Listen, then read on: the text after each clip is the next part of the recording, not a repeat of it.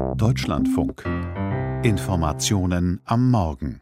Eine historische Entscheidung für Großbritannien und auch für Europa. Vor fünf Jahren fiel das Ergebnis auf der Insel denkbar knapp aus. Das Votum für den Austritt aus der EU, das Votum für den Brexit. Mit weitreichenden Folgen für alle beteiligten Seiten, auch für die EU-Bürger, die weiterhin in Großbritannien leben und arbeiten. In ein paar Tagen läuft eine wichtige Frist aus, über die Christine Heuer berichtet. Die Stimmung in Großbritannien hat sich verändert seit dem Referendum. Unter anderem ist das Land nicht mehr so freundlich und tolerant zu EU-Bürgern. Fünf Millionen von ihnen leben im Königreich, doch mit dem Brexit endete die Freizügigkeit. Nun müssen sie alle sich darum bewerben, bleiben zu dürfen. Die Frist dafür endet in acht Tagen.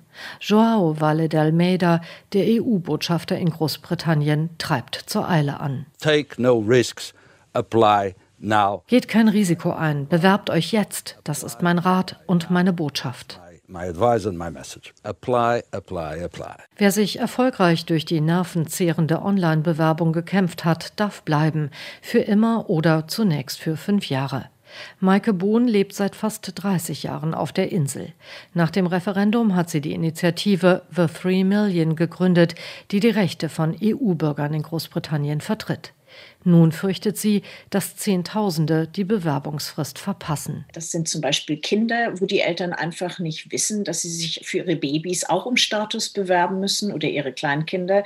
Es sind ältere Menschen, die krank sind, die vielleicht dement sind, die auf andere Menschen angewiesen sind, um diese Bewerbung für sie durchzuführen. Aber es betrifft auch Menschen, die einfach nicht glauben, dass sie das tun müssen. Dass Menschen sagen, aber ich habe doch einen Ausweis, da steht doch drauf Permanent Residence. Also ich habe einen endloses Aufenthaltsrecht. Das steht doch hier.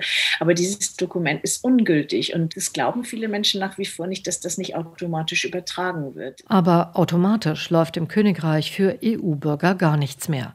Nach dem Referendum hat Maike Bohn die britische Staatsangehörigkeit angenommen. Sie wollte ihre Rechte behalten.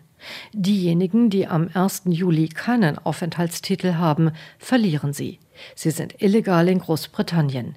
Wer dann etwas braucht, dem wachsen die Probleme rasch über den Kopf. Wenn man eine Operation braucht, Gesundheitshilfe, wenn man ein Konto eröffnen möchte, wenn man einen neuen Arbeitsplatz antreten will, sich irgendwo bewirbt. In dem Moment fragt dann der Arbeitgeber, Vermieter, Arzt, wo ist denn Ihre Aufenthaltsgenehmigung? Und dann muss man eben die OP selbst bezahlen, bekommt den Job oder die Wohnung nicht.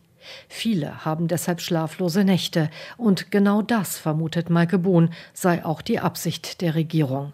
Es den EU-Bürgern ohne legalen Status so schwer zu machen, dass sie von allein das Land verlassen und gar nicht erst abgeschoben werden müssen. Apropos Abschiebungen, die hat es auch schon gegeben.